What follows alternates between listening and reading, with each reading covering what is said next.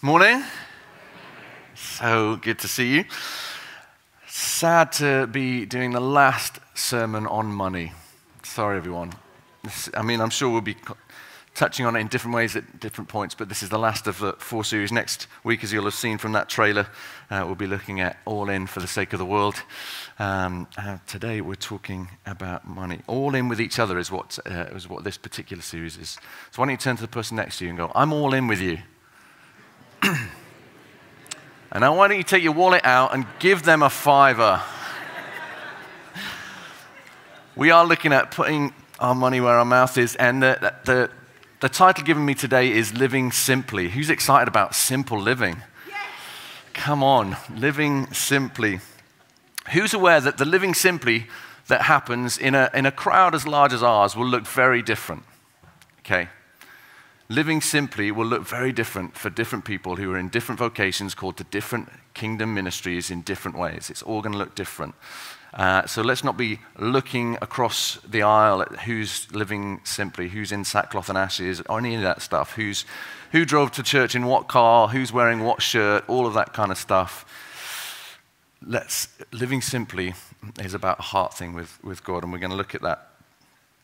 We're going to look at that in a moment. Uh, so first, Hill spoke uh, three weeks ago about money being a force, a force to be reckoned with and asks us whether we trust God and whether He can trust us with money, reminding us that everything is God's first. It's, it was His first. Uh, it's His money. Andrew spoke about generosity and the place of tithing, the place of the, the role of the church, of giving to the church, tithing not being an end goal, uh, but just being something really healthy. Last week, Tim was unpacking how we can invest our money in kingdom ways, navigating the striding edge that he showed us, balance between legalism and license. And uh, we'll, I'll cover a little bit of that uh, as well. This week, we're exploring living simply, cultivating a dependency on God. We're some of the fewest Christians on the face of the planet who have the luxury of cushioning ourselves from a lot of different things because we have access to a whole load uh, that some other Christians don't. So there's a responsibility with that and a challenge. Uh, so we're going to find out about that.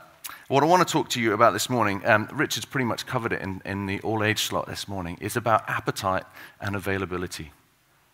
That's what living simply looks like. It looks like us being available to God, our things being available to Him, and us having an appetite after God. Because God wants to bless us, but He doesn't want the blessing to be the focus.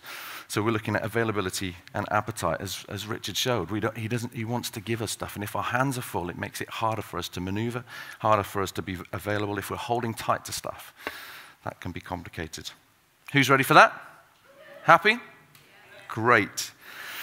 Great, because I don't find this an easy preach. Living simply, most of us will be mindful of people uh, around us whose houses are bigger, cars are nicer, whose kids have access to a better education or better staff or better opportunities.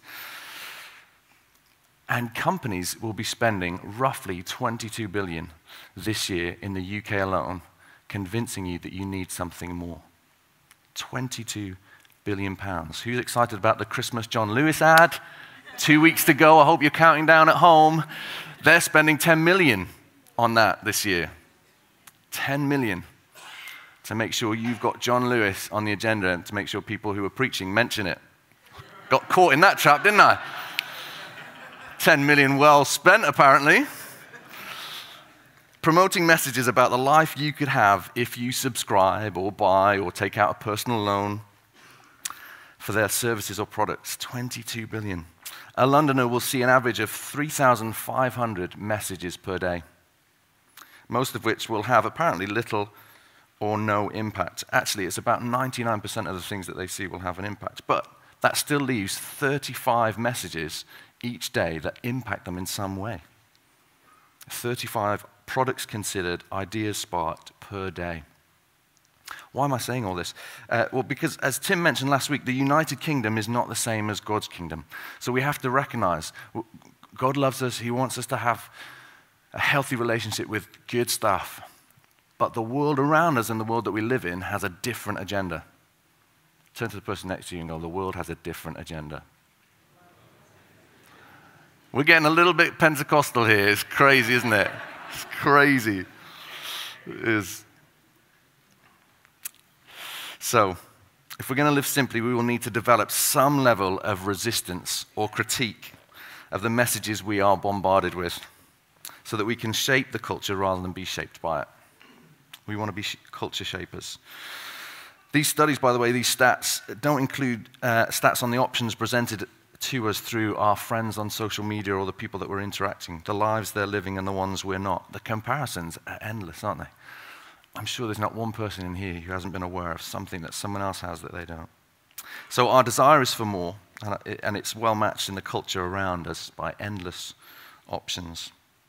What's the aim then? What does heaven's culture look like? And how do we become Christ's ambassadors in a consumer society? Uh, in case I lose you um, early on in this message, I'm going to hit the, the Bible verse straight, straight up. Uh, we're going to turn to, well, you can see it on the screen actually. It's a short one. In fact, it's only half a Bible verse. That's all you're getting this morning. It's the economy of Scripture right here. Uh, half a Bible verse, and it's, it's there right there. This has been my money manifesto for life and I hope it will bless you this morning. You can read it with me if you want. Though your riches increase, do not set your heart on them.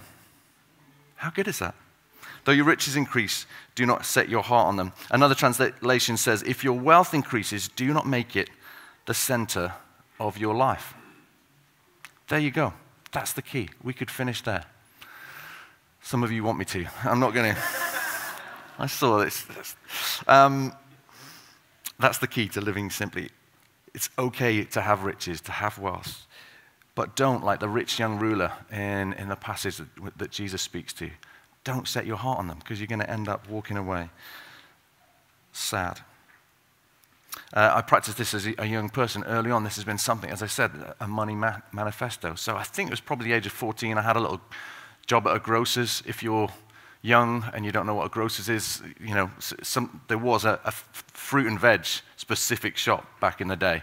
It wasn't all piled into one big mega store. You could just go to one place. So I was lugging about um, groceries for an hour and 15 minutes every morning uh, to get two pound an hour. Come on. Come on. It was glorious. Except it didn't end up being two pound an hour because I'd always buy a fudge from the grocers. Stupid.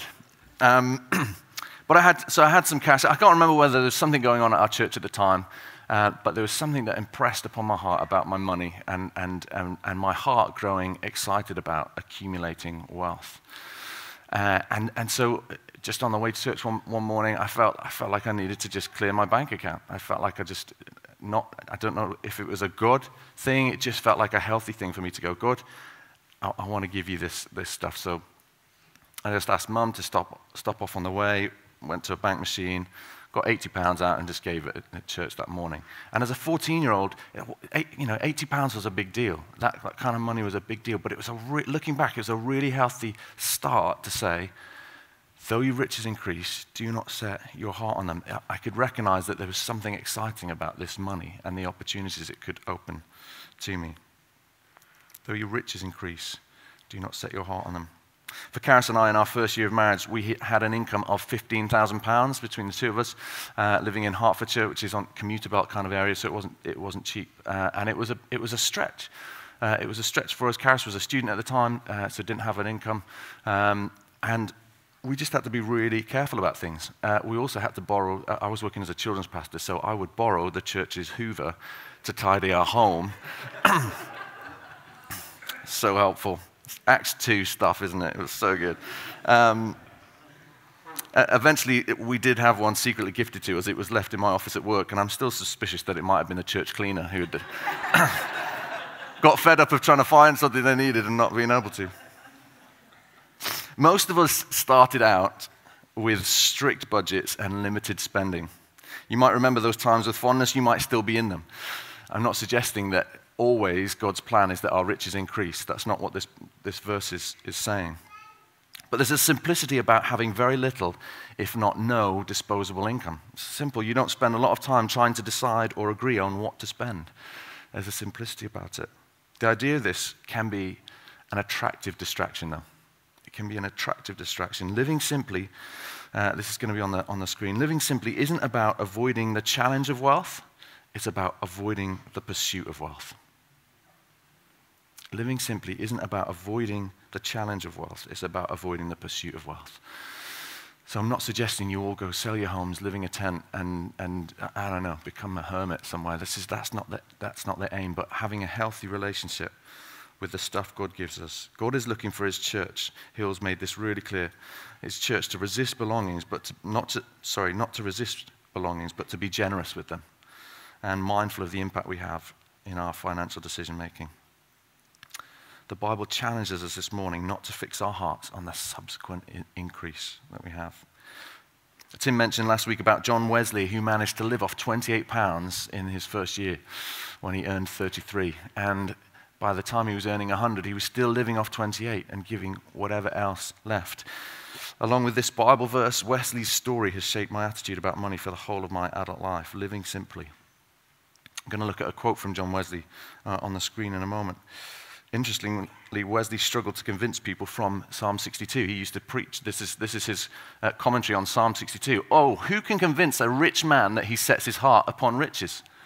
For considerably above half a century, I have spoken on this head. That's old language, by the way. With all the plainness that was in my power, but with how little effect. I doubt whether I have in all that time convinced 50 misers of covetousness I'm hoping to convince 400 misers this morning. Was, when the lover of money was described ever so clearly and painted in the strongest colors, who applied it to himself? We all like to think that, that it's the person next to us that needs to hear this message or that is rich. John Wesley found it hard to communicate to people that they had wealth or their, rich, their heart might be connected to riches. And here's why it's important. Because when we live in light of God's blessing and his kindness and his generosity, but within our, when we don't aspire to living the way that the world lives, we end up being available to God. This is about being available to God. We don't acquire a debt that is beyond our current resources. We're available to the things that He wants us to be about and to do. Karis and I have left our jobs on numerous occasions, and we've been able to do that because as our riches increased, we didn't set our heart on them. We didn't start to build a lavish lifestyle. We would be, we would be earning pretty, pretty basic salaries, and yet the Christians that were around us, who, who were on much bigger salaries than us, were, were so stressed about finances, st- so stressed about money. And I'm not saying it's easy or we've, we've had it right all the time, and i I'll share about times when we haven't got that right. But when we pursue money, it gets, it gets messy. When we pursue God, there's blessing in the way that we interact with the stuff that He gives us. Great. So I'm just going to just to show you a quick um, Bill Hybels quote because the culture around us says, actually, why don't you access stuff now and pay later? Why don't you get involved, have a contract, whatever it is? We're surrounded by contracts and all that kind of stuff. And there's a um, actually Bill Hybels has some strong language around debt and how much we get into debt, how much we uh, acquire stuff through money that, is, that, that God hasn't provided. Have we got that quote? Thanks. When you overspend to maintain an inflated artificial lifestyle, it's like telling God, hey, you blew it. You messed up my provision level. You got it wrong. I need more money. So I'm going to use debt to arrange a level of provision beyond what you are providing through my income. And the more we're in debt, the more we have credit cards and stuff to pay off, the less available we are to the stuff that God might be wanting to do because we've, we've aspired to a certain level of living, either because of the people around us or because our heart finds significance in that stuff. So we need to not set our hearts on them.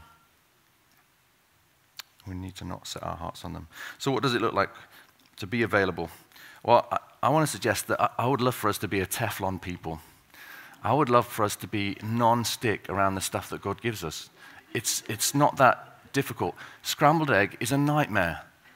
Scrambled eggs is an absolute nightmare. We did, we did a, a full English for our whole staff team um, a couple of weeks ago, and I had the non-stick pan that's about this big that we I think had been made to use. I, I don't know. I think there's probably 60 odd eggs that we'd made scrambled egg in. It took me ages. It took me scrubbing. It took me fingernails. It took all sorts of stuff because this scrambled egg was so hardened on there. I'm not going to say who was stirring at the time, but it was Gareth.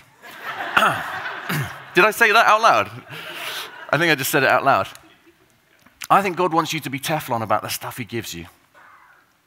That's what it looks like to not set your hearts on stuff. That it's like, okay, I've got access to wealth and I've got access and I've got options and all that kind of stuff. He's given me something. It's Teflon. If he wants it, he can have it. It's not stuck. My heart is not stuck with this stuff. The things I own, I, it, it don't, don't define me. They don't define me. If I don't have them, I'm okay. He loves me. If I do have them, I'm okay. He loves them. He loves me. We need to be Teflon uh, in, our, in our relationship so that we're available to God.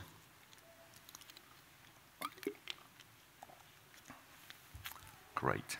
Is anyone too offended yet? Did you say yes, Karis?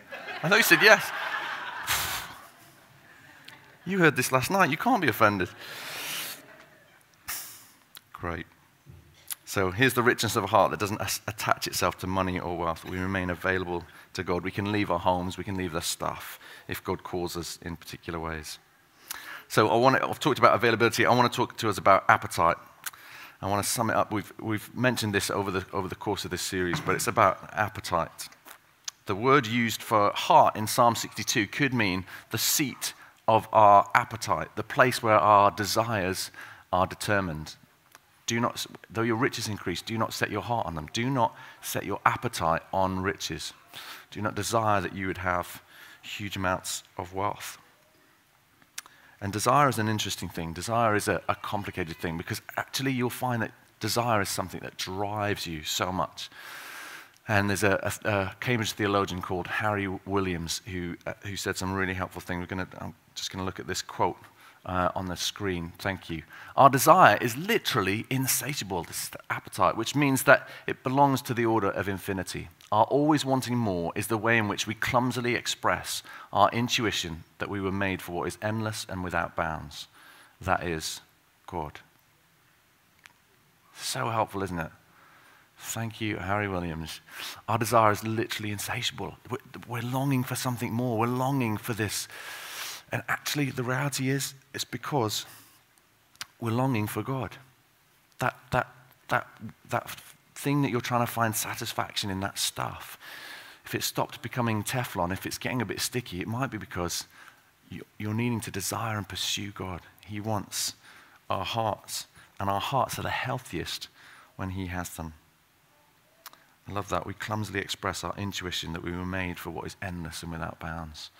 But that's dangerous when we apply it in a consumer society and a consumer culture. So there's some great examples of healthy, wealthy people in our family. So I hope most of you have seen living simply uh, around finances in action. It looks like people whose desire is so after God that they are almost unaware of the stuff around them. They are Teflon people. Uh, why don't you chat to the person next to you? You've got a minute to talk to the person next to you about someone that you known or a situation where someone was healthy and wealthy, someone who was, had a, a, a heart that w- was healthy around finances. 60 seconds.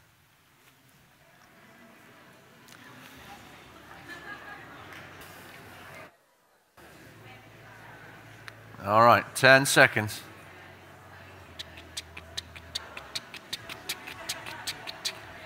Great. Three, two, one. All right. You can continue those, those conversations. I hope you've had lots of interactions with people around you who, who have had healthy approaches to wealth. Uh, we're going to hit another, um, another verse uh, that will help us in this from Proverbs 4:23. It says this: "Above all else, guard your heart, for everything you do flows from it." We need to guard our hearts around money, around the, the things that we might desire, around the, the messages that we see every day uh, that might attract our attention uh, and consume our affection. We need to guard our hearts. Uh, one of the most healthy times of my life around finances was just when we returned back. Karis and I lived in um, Malawi for a year. We were doing some work out uh, there with um, a mission organization who were doing HIV prevention work. Uh, and so we'd left our jobs and we'd, uh, and we'd God had given us some, uh, we had some supporters who were financing us for that year. Uh, and so we were out there. And then we came back um, we came back, and basically we had a bit of a dodgy tenant who was uh, living in our house. She didn't want to pay to live on our house, which was a bit awkward for both of us, because uh, I thought she should be. Um, so she stopped paying. We lost thousands of pounds, uh, and we were so we just got back, and we're living with my in-laws. It's not a bad thing; they're lovely people. Um, Karis and I are living with in-laws, and we're trying to find some money. We're trying to find out finances uh, and figure out what, what's next in terms of income. Uh, but we'd, we'd, we'd left our jobs and we'd come back, and all of our friends had either been moving up in, in their careers or they'd been buying bigger houses or having bigger babies or whatever it is. You know what I mean? They're just bigger and bigger babies. It was ridiculous. we were so jealous of those big babies. But they, they had continued. So, so what f- first felt like an exciting call when God said, I want you to leave your nets and follow me. We were like, great, yeah, we're going to leave, and God's calling us, and this is exciting. And, and God did some amazing stuff over that year, uh, or two years actually, by the end of it. But then suddenly we found ourselves looking left and right, looking at the people around us, and my heart wasn't guarded. And I started to really want to prove myself to Karis. I was like, okay, I'm going to get a proper job with a proper salary. Uh, and I'm going to prove to you that I, I, can provide for this family. And it all started to get about me. And I, it, was, it was not as obvious as it sounds right now. So I started applying for these charity, just really exciting looking charity sector jobs that were kind of meaningful but not church based. So there might be some um, decent salary to it. And it, I'm blessed. We're blessed here. We're paid well. Um, but but it, it was just, the heart was just not right. Um, and, and, we were both of us, um, I'll speak for Karis because she can't, um, both of us were in an he- unhealthy place around money. Uh, and we began to pursue riches. I began to fight for wealth, trying to prove myself to Karis. I provide. And so in the end, we found ourselves back at the, at the church that we'd left before, where I was doing a children's pastor position, and I was offered the role doing youth uh, as a youth pastor. And, and I was offered what I would suggest is not a particularly kingdom salary. It was embarrassing, I think, and it was offensive to me. Um, it was offensive to me, though, because I, would, I had built up this idea that, I hadn't guarded my heart, and I began to pursue riches or pursue it as part of my identity. It was, it was defining me, and it was unhealthy.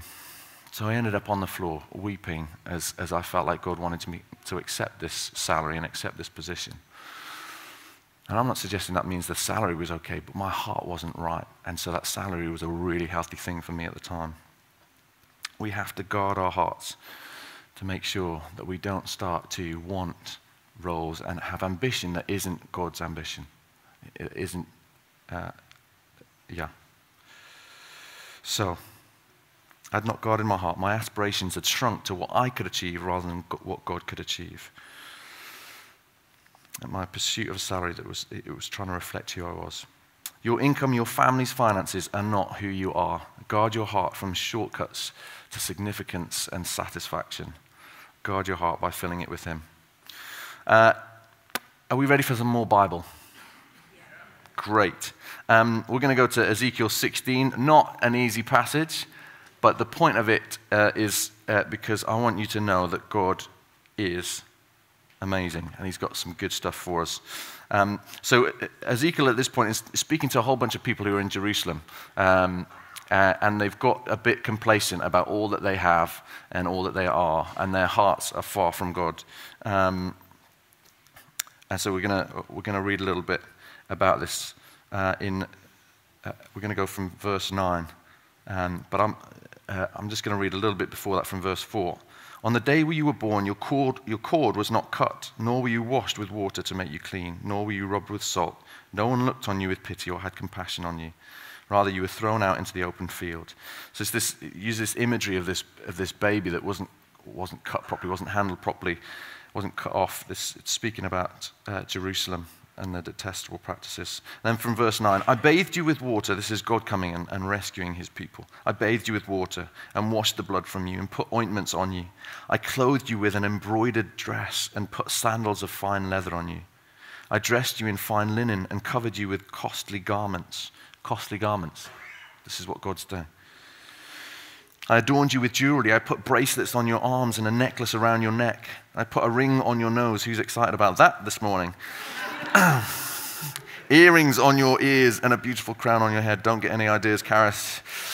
So you were adorned with gold and silver. Your clothes were of fine linen and costly fabric and embroidered cloth. Your food was honey, olive oil, and the finest flour. This is Waitrose stuff here, people. Obviously, other shops are appropriate and available. You became very beautiful and rose to be a queen, and your fame spread among the nations on account of your beauty, because the splendor who had given? I had given you.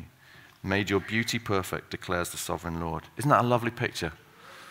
Isn't that beautiful? God with us, rescuing us, making us beautiful, and giving us. He wants to give us the best, this imagery of, of giving the best. Verse 15, but, there's a big but. We don't like this big but.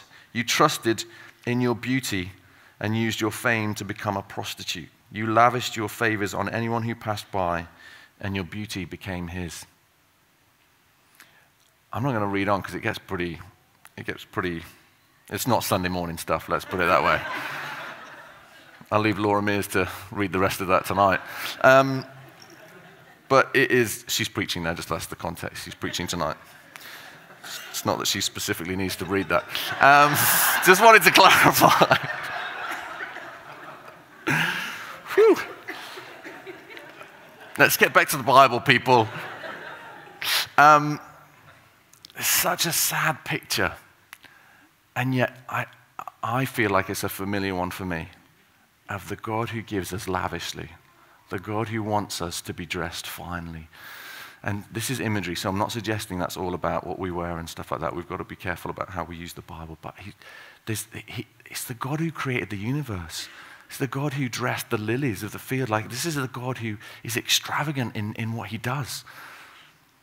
It's not, it's not a stingy God that we're talking about, but it's a God who knows what's healthy for our hearts. And healthy isn't pursuing that stuff and making that stuff our idol. And healthy isn't using the stuff that God's given us to actually have fame around the people and to find significance in what he's done. So, strategy would be to be thankful and to have our appetite transformed, to make sure that we're not pursuing money, that our hearts are guarded.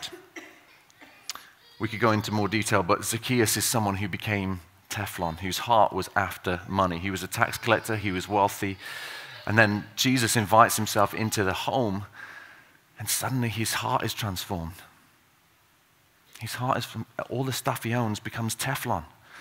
His heart is transformed because Jesus comes into the middle. And this morning, living simply looks like saying, Jesus, you are the only one that is important to me. You're the one that matters. You're my sole goal. It's you, God. If I have wealth, great. If I don't have wealth, fine. I'm pursuing you. If my wealth is getting in the way of pursuing you, God, I don't want it. Going to ask that question. It feels like one I'd rather avoid, but is your wealth getting in the way of your pursuit of God this morning?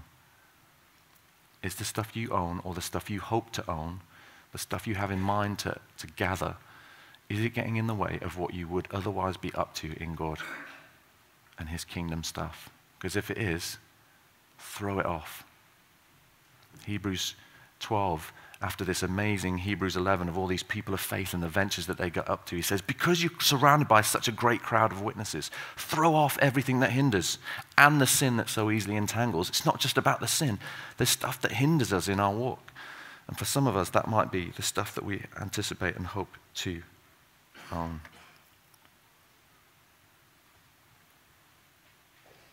Tim Keller talks about this God that's described in Ezekiel, his kindness to us. And he says this When you see Jesus Christ dying to make you his treasure, that will make him yours, your treasure. Money will cease to be the currency of your significance or security. And you will want to bless others with what you have to the degree that you grasp the gospel. Money will have no dominion over you. Think on his costly grace until it changes you into a generous people.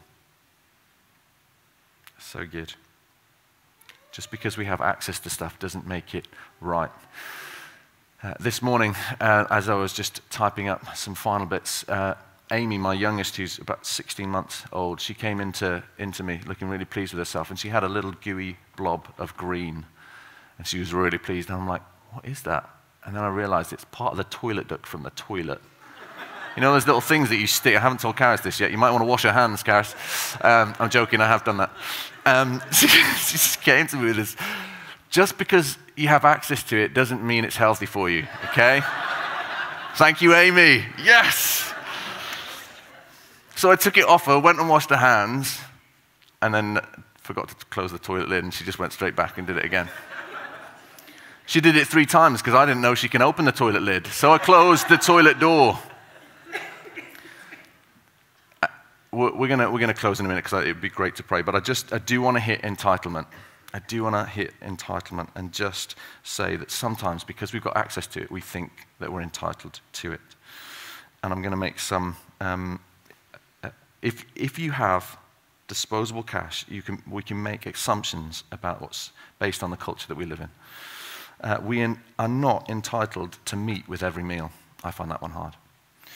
We are not entitled to expensive taste. We are not entitled to the nicest home you can stretch to. We're not entitled to driving everywhere we want to. We're not entitled to six shades of the same shoe. Oh, apparently that hit a chord. okay, we'll just go straight to ministry time then. There's a lot of nudges going on, I anticipate. And here's a quote from Dietrich Bonhoeffer before I, I, I do the final entitled. It, it's securing things for tomorrow that makes us insecure today. It's in securing things for tomorrow that makes us insecure today. We are not entitled to live with a financial buffer so that our security can be placed in our wealth. You're not entitled to that. You're not. Does God want you to have it? Is there wisdom in it? That's a different question. That's a question you need to bring to God, though. Because if you just assume that you're entitled to all these things, your heart's not healthy. I'm having to come to the conviction that meat every day is not my God given right. I used to be a vegetarian, but there's just an idea in our culture that, that that's, what, that's what is right. We have meat with every meal. And there's something around it that actually that's not healthy for our environment if we're living within, our, within luxury and, and within excess. Our excessive appetite is affecting the world we live in. God knows what you need and He knows what's best. And we need to be having conversations with Him about what is healthy. Does God want you to have some of those things I said that we're not entitled to? I'm, I'm sure He does. I'm sure there's some of that stuff that's great. It's right for some, right, right for others. The point is, we don't assume. We ask God and we say, God, can I have this? I know I can, I've got access to it and I've got access to the money to buy it, but is that, does that make it right? Or is this just some toilet duck in a toilet that I shouldn't have? So the healthy Teflon vision is people like Lydia in Acts 16 falls in love with God, and her home is used by, Jesus, uh, by Paul. In Mark 7, Jesus enters someone's house secretly for some quiet time. Is your home open to God? Is that spare room that you've got available to God? Is it Teflon? Or are you, are you tight around it? Jesus uses the disciples' boat. He stays with Mary and Martha, people who love Jesus and made their stuff available to him. That's what the vision is. That's what living simply looks like. In Matthew 21, Jesus sends his disciples ahead to, give, to get him a donkey to ride into Jerusalem. If Jesus sent someone ahead to you saying, I need access to this, is it available? Or are you still paying off the loan on it or something like that? Or have you got. Are we available to God and are our appetites His? Though our riches increase, do not set your heart on them. Teflon. Are we okay? Yeah. Should we stand if we're able to? Thank you.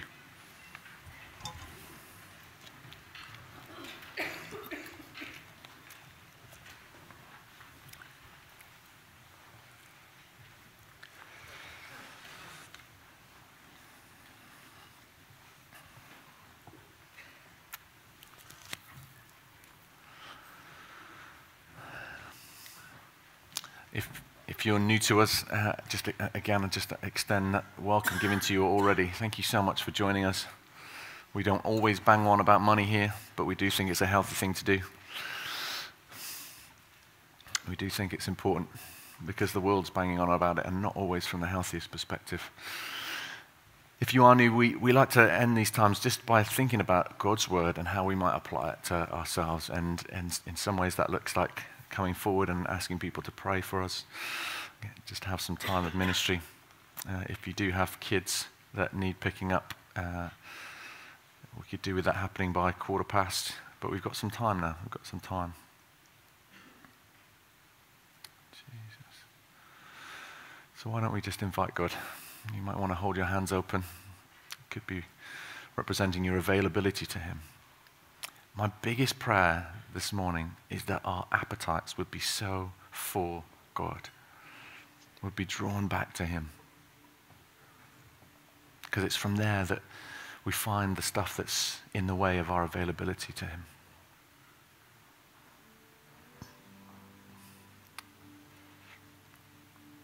So so, God, I ask that you would just begin to woo us. Begin to woo us, God. You love us. You love to give us good gifts. That imagery from Ezekiel 16, would you impress that on our hearts?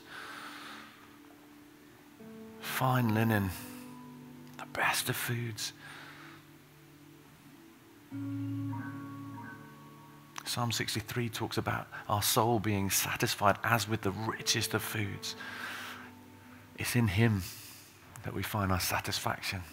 It's in Him. So, Lord, woo us again to yourself. Remind us of what it is to live simply, available to you, God. Come, Jesus. Come.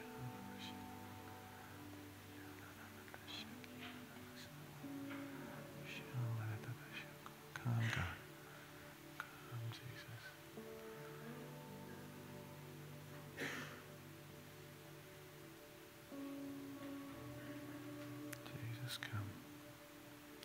Speak to us, God. Jesus. Bring your freedom in this place, God. Just just feel burdened to, to say again there is no condemnation for those who are in Christ Jesus. There is no condemnation. Don't get heavy about the stuff that you've got. That's not the point.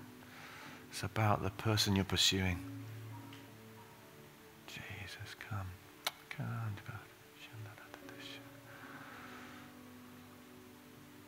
Jesus.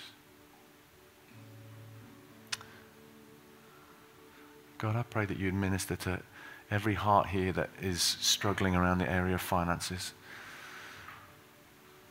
Where this, this message would have been one that would have been welcomed 10 years ago or 15 years ago or, or helped them to avoid some stressful situation now. Would you bring hope? Would you just speak your hope and your life? God, you are a redeemer. Where we've got into situations where we're stuck or our hearts are poorly. Thank you that you can redeem. Thank you that you can rescue.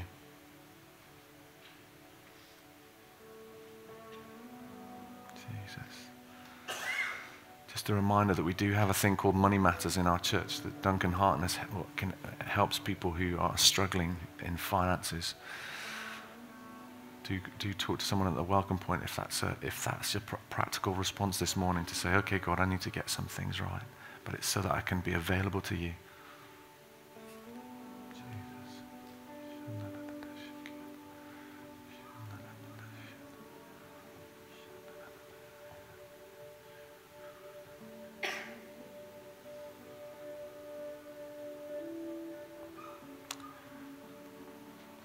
Might just want to ask in these moments, just have a moment with God and just say, God, am I available to you in all the ways that you want? Is there something of my appetite that you want to change?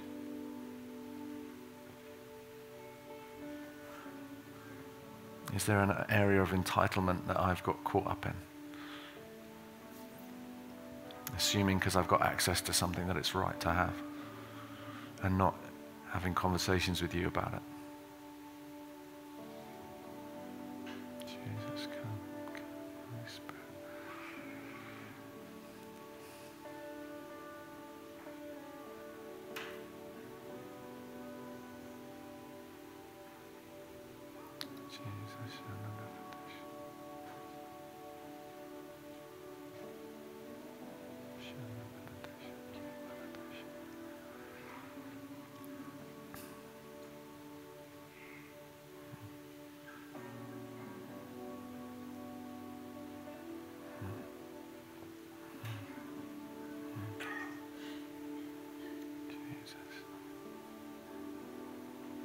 God, I ask that this morning that you would show us what we could be available to.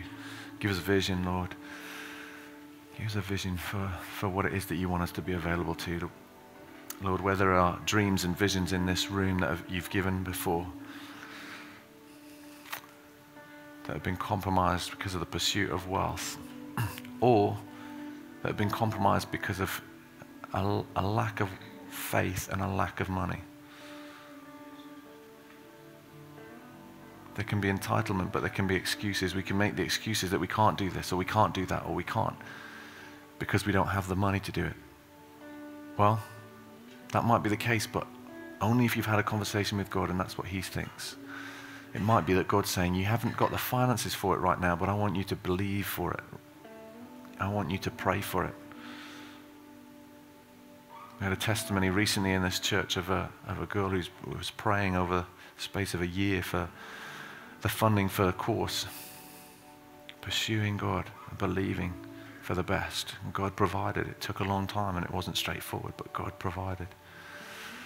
Let's not miss out on the life that God wants for us because we don't have faith and because we're looking at what's currently in our hand.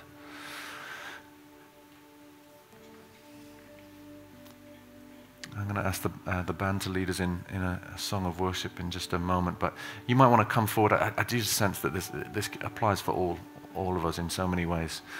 Uh, but it might be that you want to come forward for specific prayer. Uh, that could be about what I've been speaking on this morning. It might be that you're just facing a challenge this week that you want, that you want someone to stand with you and, and pray for. We love praying for people. We, we believe in the power of the Holy Spirit in this church, and we'd love to pray for people. So if you want to make your way down, it might be because you want to have faith for something that you feel like there's something that you don't have yet that God might be stirring you about, or it might be because you want to say, I think I've got too much stuff, or I think I've got caught up in entitlement. Why don't you just begin to come forward? We'd love to start to pray for people. If you don't have to pick up kids, it might be really healthy for you just to, just to again, just uh, bring your adoration to God. Remind Him of where your appetite is. Great. Why don't you just begin to come forward? And if, if we could have some people from our family to come and pray, that would be really helpful.